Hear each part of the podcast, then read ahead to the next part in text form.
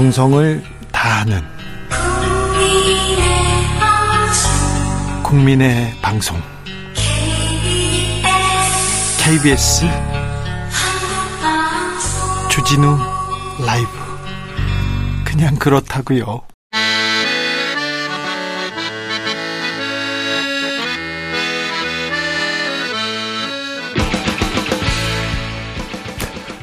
역사를 잊은 민족에게 미래는 없다. 역사에서 배우고 미래를 열어 가겠습니다. 애국심으로 미래를 여는 남자들 애국 미남단. 애국 미남단 1호 단원입니다. 역사학자 전우용 교수 오셨습니다. 어서 오세요. 네, 안녕하세요. 네, 잘 계셨습니까? 글쎄요. 10월 말에 예. 역사적인 일이 많았습니다. 특별히 현대사에 굵직굵직한 굵직굵직한 일들이 많습니다. 예.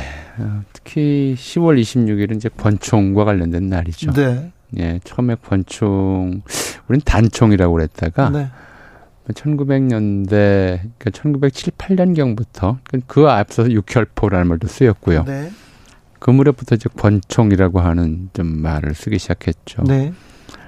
어, 안중근 의사가 어, 이토 히로부미를 처단한 날도 또 그날이 10월 26일이었고 네.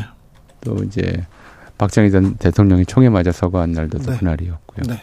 제가 기자 생활을 하면서 어떤 인물에 대해서 인물에 대해서 연구하고 어뭐 기념 사업을 하는데 도와주는 사람이 있는데요. 인, 인물이 있는데요. 하나는 안중근 의사 기념 사업회였고요. 한- 하나는 김재규 관련 김재규 장군 관련된 일입니다.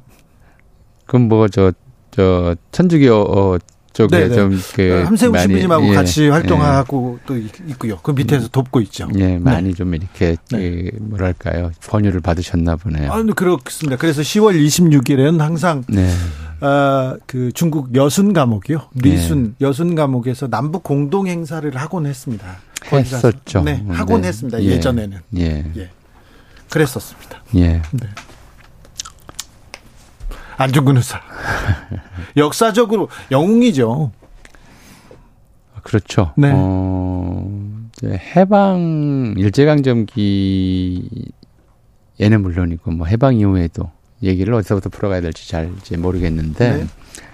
제가 작년에 이제 안중근 의사 민족의 영웅 안중근이라는 책을 냈거든요. 네, 민족의 영웅 안중근. 예, 안중근 의사에 관해서 참 많이 이 연구 조사를 했어요. 네. 그러다 보니까 오히려 할 얘기들이 너무 많아서 예.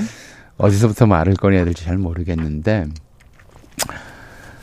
어, 안중근 의사 의거 직후에 일본 경찰이 이렇게, 이렇게 조사를 했어요. 그러니까, 겉으로는 말을 잘 못한다, 사람들이, 한국인들이. 예. 어, 그리고, 당시 이제 그 사건이 났을 때, 네. 어, 이 친일파들이 한 행위가 뭐냐면, 사죄 사절단을 조직해서, 네.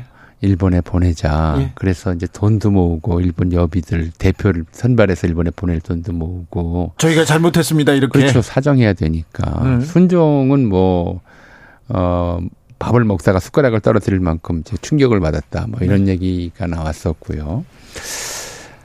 굉장히 좀 유감스러운 일이지만, 음, 그때 이제 처음으로, 우리 역사상 처음으로 본격적인 동상 건립 운동이 일어났어요. 아, 그렇습니까? 그때요? 그때까지 동상이 없었어요. 아. 누구 동상을 세우자는 운동이었냐면 이또 히로부미 동상을 세우자는 운동이었어요. 안중근 의사가 아니라요? 그렇죠. 이또 히로부미가 우리 이제 한국 독립과 동양 평화에 큰 은혜를 베푼 분인데 이렇게 한국인 때문에 돌아가셨으니 그분의 동상을 우리가 세워야 된다. 그래서 동상 건립 기금을 모집하려 모집하고 또 이또 히로부미 사당을 저 옥인동에다가 건설하려는 그런 움- 움직임을 좀 보였었는데 일부 친일파들이 아, 이제 오히려 일본 헌병, 일본군과 헌병 또 통감부가 이걸 허용하지 않았죠. 이렇게 만든다고 이놈들이 이또 히로미 동상 만든다고 돈을 모아놓고는 횡령할 어, 가능성이 크다. 첫째로는 실제로 친일파라고 하는 사람들이 전부 이런 식의 몰입애들이기 때문에 그래요? 그런 걸 만들어서 진, 돈을 걷어서 진짜 이또 히로미 동상 관리에 다 쓸 이유가 없다는 거는 일본인들도 알았던 거죠. 네. 그리고 두 번째로는 설사 만든다 하더라도 네. 한국인들이 그 동상을 가만둘 리가 없다. 아, 이제 이런 우려 때문에 일본에서 그걸 허용하지 않았어요. 그런 우려 실제로 때문에. 어, 의거 이후에 노인들이든 젊은이든 모두 이제 잔치가 난 것처럼 들떠 있었고 안중근 의사를 우리 정말 대단한 위인이고 영웅이다라고 하는 이야기들을 다들 했다고 그러고 중국에서도 그랬습니다. 러시아에서도 그럼요. 그런 얘기가 있었어요. 어 게다가 이제 의거 직후에 좀 어, 좀, 역, 아이러니한 일인데, 서울에 있던 일본인 사진관에서 안중근 사진을 팔았어요. 그 사진이 이제 매진됐고, 일본 경찰이 금지할 때까지 뭐, 어, 엄청나게 팔렸었고. 아, 그렇군요. 예. 그리고 그 사진을 간직하는 게 이제 한국인들에게는 하나의 유행이랄까요? 아, 아니면 아, 예. 자기가 이제 안중근 남겠다고 하는 그런 열망의 표현이었고요. 그래서 1900, 어, 이제, 그, 26년에 성악산 의거 의사가 있었잖아요. 네.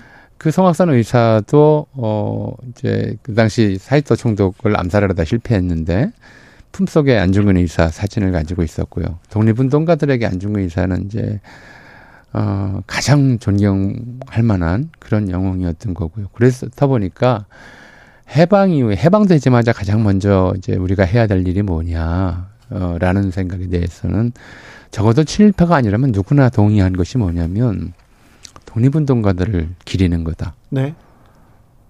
해방돼서 국민통합을 하려면 그동안 무슨 뭐 저 교과서에서 배운 것이 사이고 닭가모리니 아니면 뭐 저 오단 오분화가니 도요토미 히데요시니 이런 자들을 영웅이라고 일본의 군국주의자들 일본의 과거에 이제 뭐저 어 뭐예요 다이묘들이나 네. 무사들이나 아니면 근대 이후에 메이지 유신에서 큰 역할을 했던 이토 히로부미나 이런 자들을 교과서에서 영웅이라고 가르쳤단 말이에요. 예. 그리고 그런 자들이 영웅인 줄 알고 뭐 걸핏하면 뭐 이런 사람들 이야기를 입에 올리는 사람도 많았고요. 그럼 우리가 해방돼서 독립국가를 재건하는 데 있어서 가장 먼저 해야 될 일이 뭐냐? 독립운동가를 기리는 것이었죠. 네. 네. 독립운동가를 기리기 위해서 여러 단체들이 만들어져요. 순국선열, 뭐 추모 어, 사업회니 아니면 기린과 건립위원회니 뭐 여러 단체들이 만들어지는데 어, 이 독립운동가를 기리는 이제 단체들에서 순서대로 정한 것이 그때는 좀 어, 독립운동에 대한 지식도 좀, 좀 많지 않고 그렇다 보니까 독립운동가를 기리겠다면서도 일본이 써놓은 한국 침략사 예. 또는 한국 망국사 순서대로 이렇게 독립운동가들을 기리 기려야 한다고 생각하는 사람이 꽤 있었어요. 예. 거기서 또 이제 에, 첫 번째로는 어, 민용환 선생. 아, 참 안타 안타깝다고 해야 되긴 좀 그런데 해방 이후에 우리가 어, 해방되고 나서 일본인들이 마음대로 붙여놓은 도로 이름을 우리식으로 고쳐야 한다. 라는 얘기가 나온 게 1946년 5월부터고요. 1946년 10월에 가서야 경성부가 서울이라는 이름으로 바뀌고 몇몇 도로가 우리 역사상 위인들의 이름을 딴 도로로 바뀌어요. 그때 만들어진 도로 이름이 세종로, 충무로, 을... 그 다음에 저 을지로는 좀 뒤에 만든 네. 을지로고요. 을지로, 원효로, 충정로 그랬어요. 네. 어, 왜 그랬냐면, 이제 독립운동가 해방이 됐으니까 독립운동가 이름을 한 명 정도는 넣어야 되지 않겠느냐라고 이제 당시 가로명 재정위원들이 얘기가 나왔고, 누구를 넣을 거냐 논란 끝에. 그때 뭐 안중근 의사도 나왔겠죠. 중근도라고 예. 하자 이런 사람도 나왔을 텐데, 제가 회의록을 봤는데, 가장 먼저 돌아가신 충정공 이름을, 그, 시호를 따져서 충정로만 생겨요. 지금 서울에 그래서 처음에 만들어졌을 때, 네. 독립운동가, 어, 이를 딴 이제 도로가 충정로, 그 다음에 이제 왕산로나 뭐 이런 것들이 좀 나중에 추가되는데, 안중근 의사를 기리는 도로 이름은 없죠. 근데 어쨌든 그렇게 해서 아, 민영환 선생 그리고 안중근 의사 그다음에 이준 열사 네. 이런 분들이 이제 주로 독립운동가의 독립운동의 영웅으로 기려졌고 네. 가장 먼저 동상을 건립하려고 했던 분도 네. 이제 우리가 어, 안중근 의사 의거 이후에 친일파들이 이또 히로부미 동상을 건립하려고 했던 것처럼 네.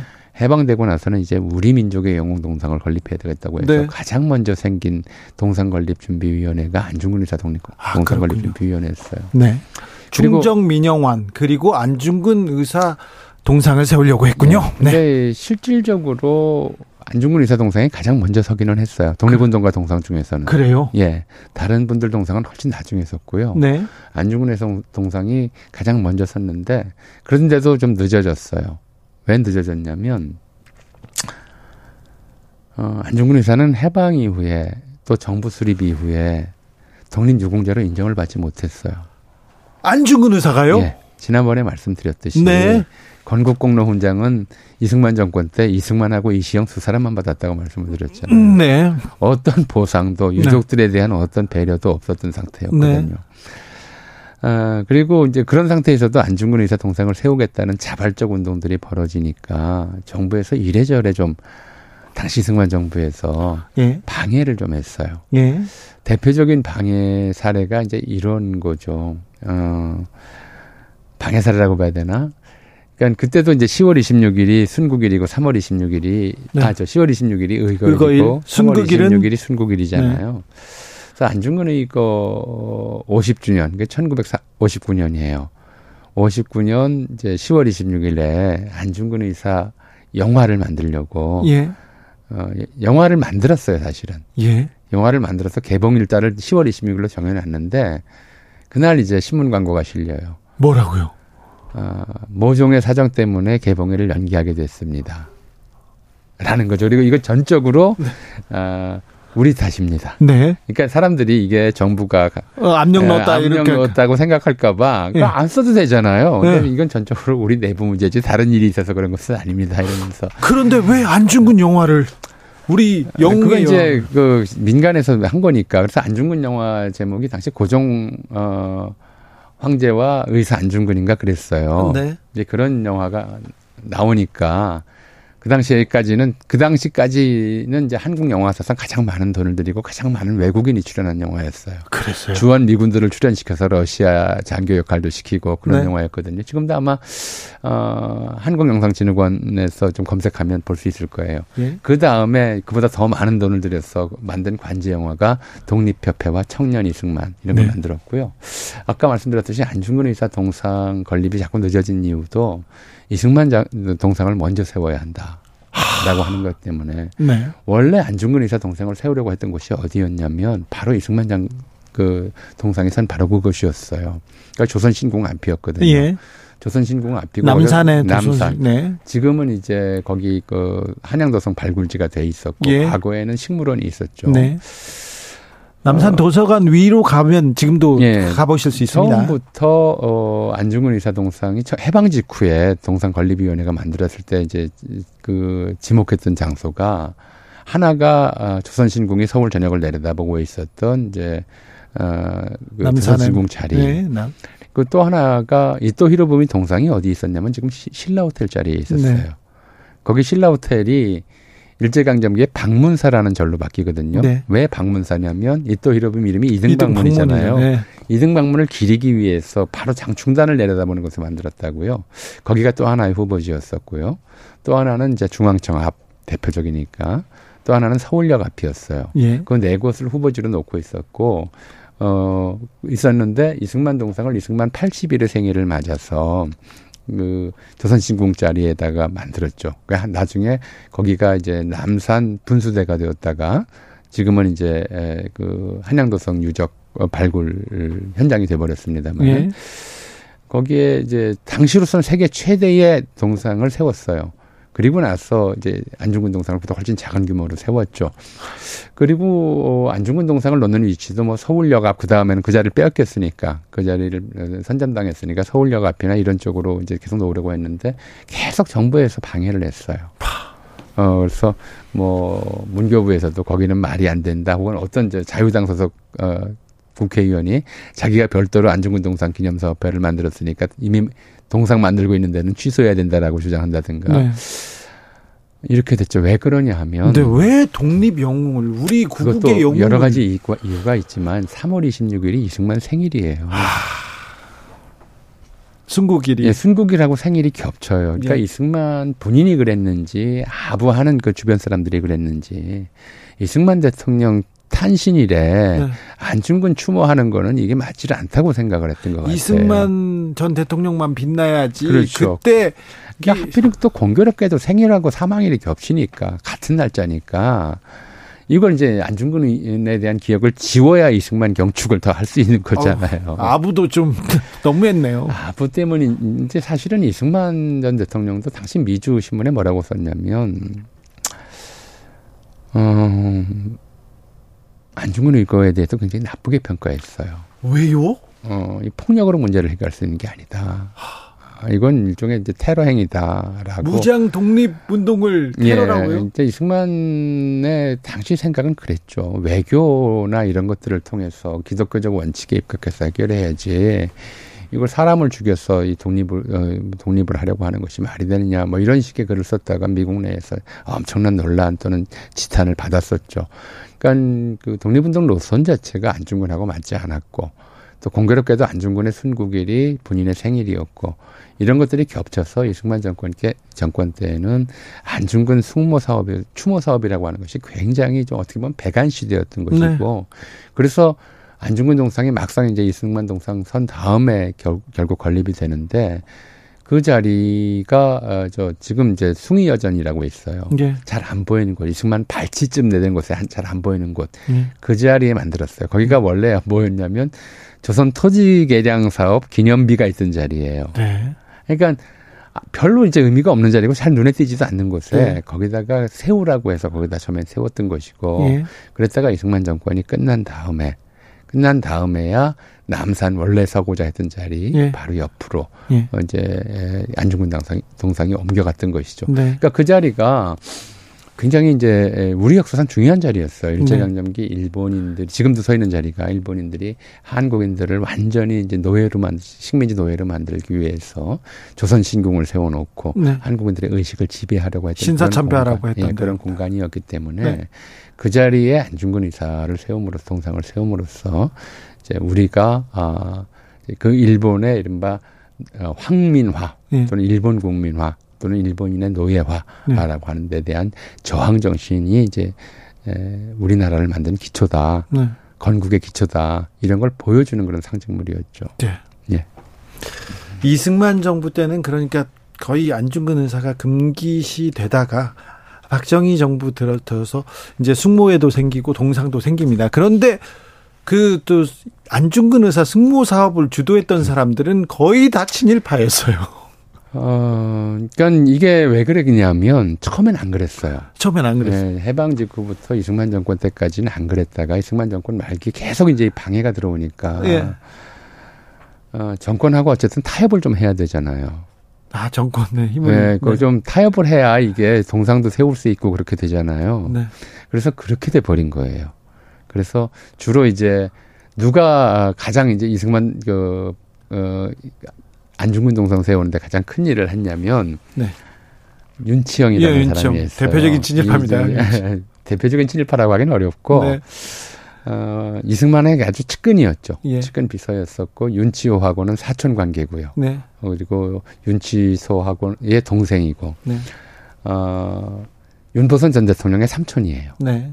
어, 그런 사람인데 본인이 이제 친일 경력이 있기는 하죠. 네. 친일 경력이 있기는 한데도 안중근 의사 초기에 승무의 기틀을 다지는데 굉장히 큰 역할을 한 것이 네. 이승만하고 워낙 가까운 사람이고 최측근이니까. 그러니까 사실은 이기붕이 부상하기 전에는 윤치영이 그 다음 이승만의 후계자가 될 거라고들 사람들이 생각했었고 네. 그래서 초대 내무부 장관을 했었어요. 예. 그러니까 이런 이제 경력을 가졌으니까 이 사람을 내세우면 안중근 의사 동상 세우는 데 대한 이제 정부의 회방을 좀 막을 수 있겠다라고 생각을 했고 타협을 한 거군요. 예, 본인도 거기에 대해서는 이제 아, 그 그럴 만하다 싶어서 네. 맡았고 그 이후에 지금도 어, 보면 이제 승무회장들이 네. 지금 뭐 다 친일파라고 얘기하기는 어렵고 앞쪽 시대에는 좀 그랬었는데 지금 지금 이제 그런 분들이 안 계시잖아요. 신일 경력을 가진 분들 살아계신 분들이 거의 없어요. 근데 다만 최근 들어서 몇 년간은 역대 총리들이 지금은 김황식 예, 전 총리가 숙모회장을 맡고 총, 있습니다. 총리를 하는데 굉장히 좀 인상적인 것은 뭐 인상적이라고 표현해야 될지 모르겠습니다만은 어, 이명박 박근혜 시절 대, 대통령 시절에 총리한 사람들은 다 숙모회장을 했는데 김대중 노무현 문재인 대통령 시절에 총리한 사람들은 승무회장에 된 적이 없어요. 음, 네. 그래서 그것도 좀 어, 인상적인 현상이 있죠. 그 전에는 또 친일파들이 아, 윤치영, 이은상 이런 예. 분들이 승무회장을 했고 그 다음부터는 아, 박정희 정부 그리고 또 보수 정권에서 높은 자리 했던 분들이 내무부 장관 했던 분들이 그렇게 그 자리로 어, 갔어요. 심지어 그래서 이제 에, 노무현 정부 때인 걸로 기억하는데요. 그러니까 안중근 의사 숙모회에 이제 독립운동 어, 기념사업 진영에서 네. 워낙 이제 숙모회가 좀 그렇다 보니까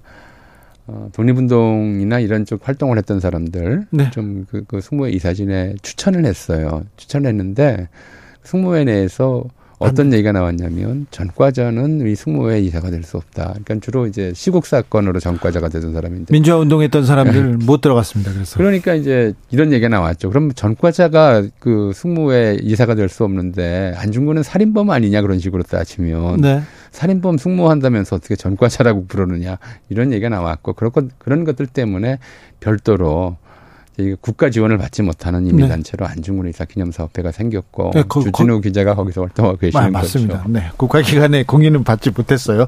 0328님이 저희 8살 아들이 어제 오늘이 안중근 의사 하얼빈역에서 이조 히로부미 저격한 날인데 왜 뉴스에서 아무도 말하지 않느냐고 묻더군요. 어른으로서 많이 부끄러웠습니다. 주진우 라이브에서는 했는데요. 오늘도 특집으로 하고 있습니다. 음. 방윤수님께서는 친일을 청산하지 못하는 우리 슬픈 현실 지금도 마주하고 있습니다. 한중근 의사 독립 영웅이고 우리 역사의 영웅인데 참 아픔이 컸어요. 가족도 그렇고 그 이후에 해방 이후에도 이렇게 인정을 아 받지 못하는 일도 있고 그랬네요. 그렇죠. 그, 그걸 떠나서 이제 그 의거에 대해서 최근에도 네. 그런 얘기를 하는 사람들이 있어요. 그래서 안중근이 또 히로부미를 이제 사살해서 네. 달라진 게 뭐냐. 아니, 이렇게 그래. 얘기하는 사람들이 있어요. 뭐 네. 그게 한일 합방을 막았느냐. 네. 그랬다고 무슨 뭐 저 다른 게 뭐 어떻게 달라졌느냐. 세상 일본의 송치방점이 달라졌느냐.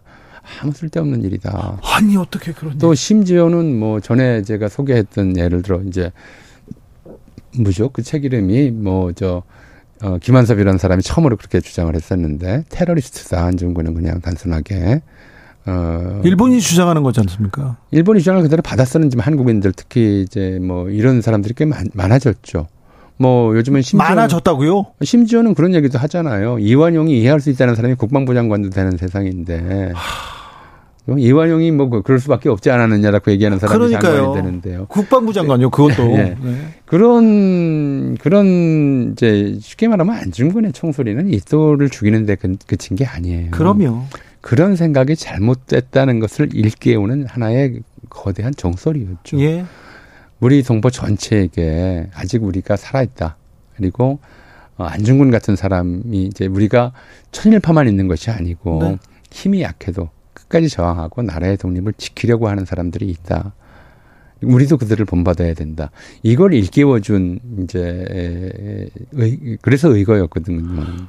동양 평화를 위해서 목숨을 바친 거죠. 그렇죠. 어, 그런 이제 아, 제가 지난번에 말씀드렸던 어, 이또의 동양 평화론과 안중근의 동양 평화 론이 어떻게 달랐는가는 이제 별건으로 하고 이 안중근의 총성은 이또의 가슴을 뚫어, 뚫은 것 뚫었을 뿐만 아니라 당시 2천만 동포 전체의 정신을 깨우, 깨우쳤어요. 그렇죠. 그 점이 이제 그래서 해방 이후에도 우리나라를 이제 재건하는 데 있어서 네.